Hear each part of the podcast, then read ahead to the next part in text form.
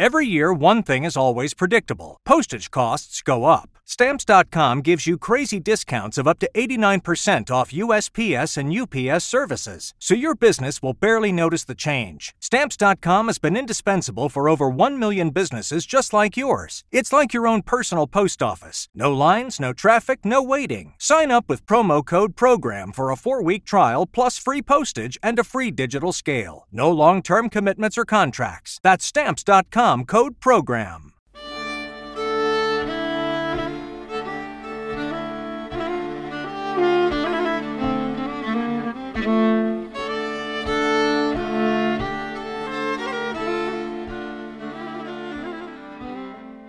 Hello, everyone. Welcome to Luke Law, a quick deep dive into a folklore topic where I share some of the stories from around the world that have piqued my interest. We're at episode 2 of three for Our mini series on the most haunted parts of Britain, the previous installment being a return to York for myself. Then, after the upcoming Halloween special, we'll be going to Edinburgh. But today we have Derbyshire, the region with the claim to be the most haunted county in England.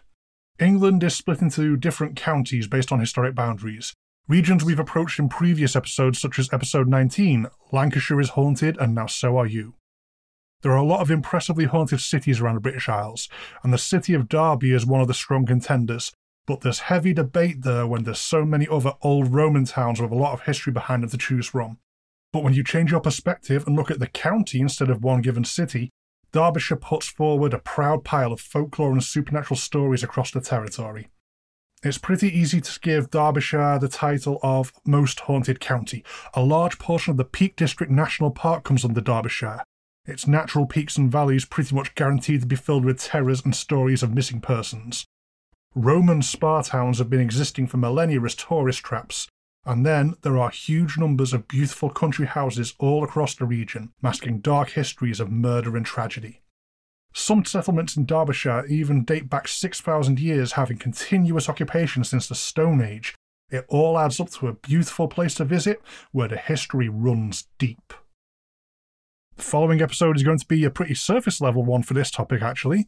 There's far too much to dig into here, but hopefully I can give you a fun glimpse at what may be the regional spook central of an already pretty haunted country.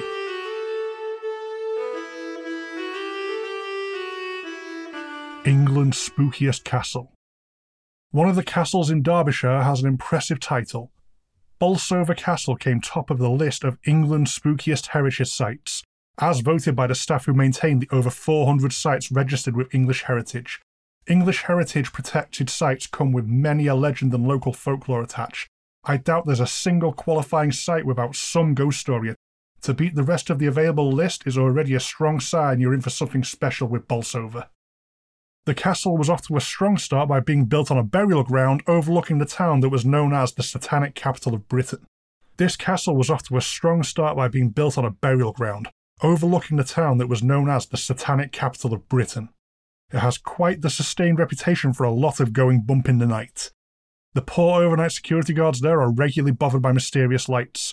Pretty much everyone gets to encounter doors being slammed open or shut, there's footsteps and muffled voices that can appear anywhere in the grounds where there are no living guests present.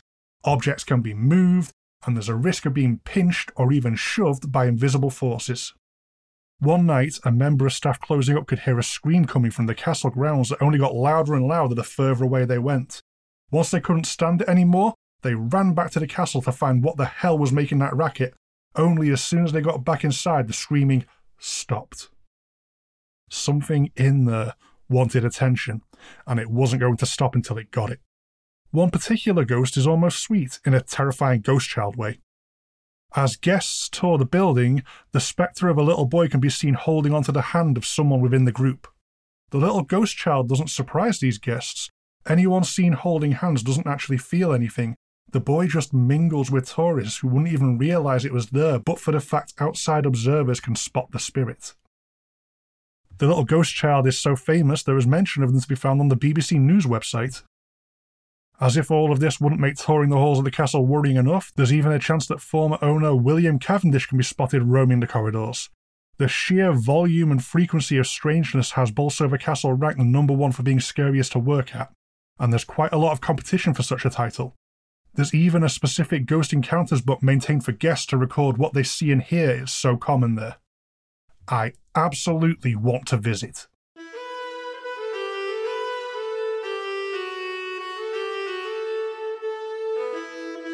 The skies above a famous reservoir. Not every haunting in Derbyshire is down to the ancient history it's built up. Some more modern areas have surprising sightings.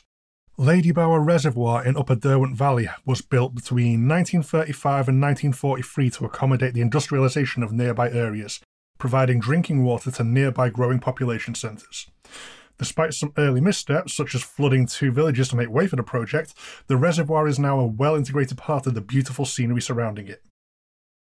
The main claim to fame for Ladybower is that this is where the RAF practiced with bouncing bombs for the Dam Busters mission in World War II. 617 Squadron practiced their low level flights here in preparation for Operation Chastise and a devastating blow to wartime Germany's infrastructure. This is where a curious spectre can be spotted. A plane identified as a Lancaster bomber can be seen at random doing a low run in the area. Not exactly a UFO since it gets readily identified, it's also not impossible for this to be some sort of historical recreation flyover. Except that would be the first thing checked once a bomber from World War II gets sighted, and there just aren't matching records of such a plane taking off or landing, not to mention records of the work required to get such an antique airborne. There don't appear to have been any fatal accidents during training here, but 53 aircrew died over in the actual raid in Germany. Maybe sometimes they want to come back home. This isn't even the only ghost plane sighting Derbyshire has. An inexplicable Douglas Dakota plane keeps getting spotted around the country skies as recently as 2017. This must be something which really bothers UFOologists no end. It's got to be quite the confusing dead end to a lead showing up for mysterious objects in the skies only to have the locals turn around and say, nah, that was just the ghost planes again.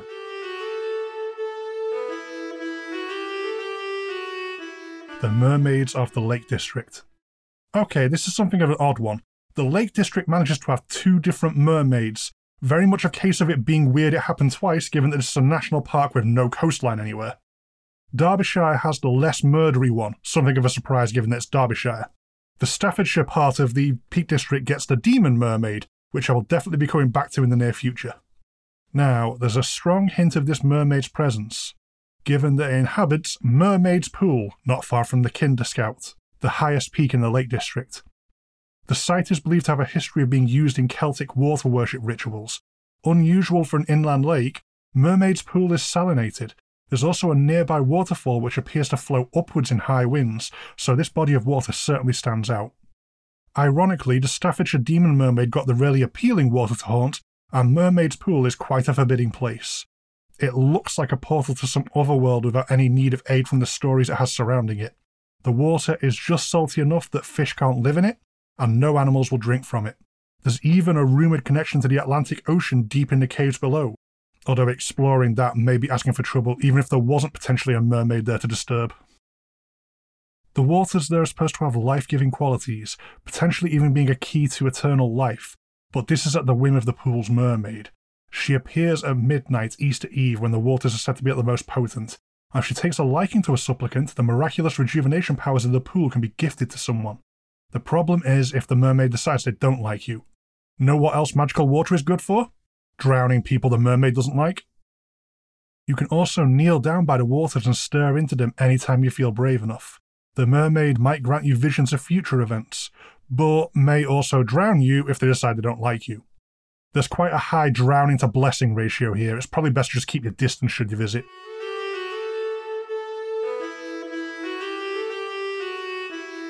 The Black Hounds of Derbyshire. With a new area to explore on the podcast, I had to go in search of one of my all time favourites, the regional black dog folklore. Derbyshire has an oddly difficult to quantify one. They're not an obvious fey creature like York's shapeshifting Barghest, but they're not something easily identified as a ghost like a church grim. The multiple potential origins of the Gabriel hounds are a very mixed bag. They are most associated with the sound of yelping in the night, a sound that can be referred to as gabble or Gabriel ratchets, should no easy answer be assigned to what is making these noises, they are taken as an ill omen, potential bad luck for those who hear them, or even a full on imminent death omen. Any actual sightings assigned to these noises gets the traditional black dog imagery, but there's no individual entity at hand here, and the Gabriel Hounds are supposed to move around in a huge cacophonous pack. Where they may originate is quite the grab bag of folklore. Gabriel Hounds can be linked to the Wild Hunt, being the regional variation of spectral hounds which roam ahead of the hunt, which could then tie them into pre Christian she tales. In some stories, they were unbaptized children cursed to roam as hounds until the end of time, a common bit of Christian fear mongering which tends to mutate older folklore. There's a Derbyshire specific story of a squire who would hunt on Sundays instead of going to church, that one day drove his hunt onto the church grounds. This cursed him to find no rest in death, and he must now continue to hunt on stormy nights. The name Gabriel Hounds can also be tied directly to the Archangel Gabriel, and the noise the hounds make is the angel spurring the black dogs on that bear his name, onwards ever forwards in a hunt for the spirits of the damned. The gabble noise associated with the hounds, which may be an older linguistic origin before Christian angels get involved, are usually attributed to strange bird noises echoing in the night. Not an uncommon idea, but it feels a little dismissive of the lifelong locals who probably know what a goose sounds like. Rule of thumb if it's honking noises that pass over your head, even if the noise seems weird thanks to valley acoustics, it's geese. If it's a massive pack of ghostly black dogs passing through walls and hedgerows, making a blood chilling racket as they run down the damned, probably not geese.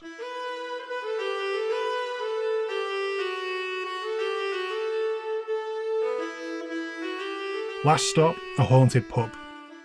If we're doing a haunted part of the British Isles, we have to do a haunted pub.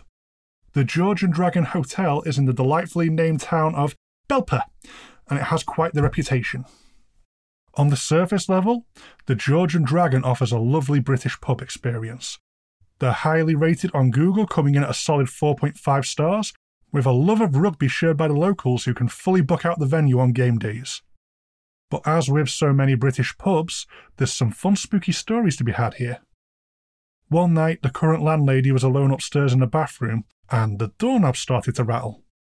She says she wasn't scared, just thought it was someone trying the door, so she opened it to look, and she was all alone up there. So she closed and locked it again, only for the whole door to start rattling in its frame. Opening it once more, the corridor was again empty. It would be at this point I've decided I didn't need the bathroom so much, or may have just gone unwillingly. Certainly, I would not be wanting to stake around in that particular bathroom. There's a manifestation I'm starting to see common across haunted pubs, and that's that there's the spectre of a child who can be sometimes seen running around the public areas and then vanishing. There's the tale of one of the hotel rooms where a woman hanged herself, and her shade can sometimes be spotted in there. On one occasion, a clear light orb appeared the day before a pet died in an accident, which the landlord speculates was a warning the death was coming.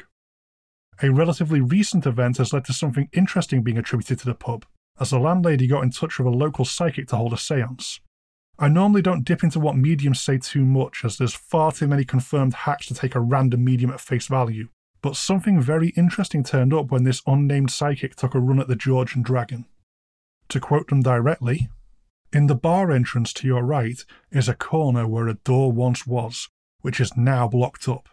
In the area where the door was is a bench seating area, there are jolly and mischievous spirits there.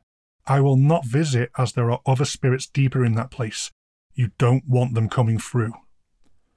Whether this was supernatural insight or a bit of a spicy tale thrown in is up for debate, but it's a curious one. That an old, blocked up door could be a gateway you don't want to mess around with is somewhat chilling to contemplate.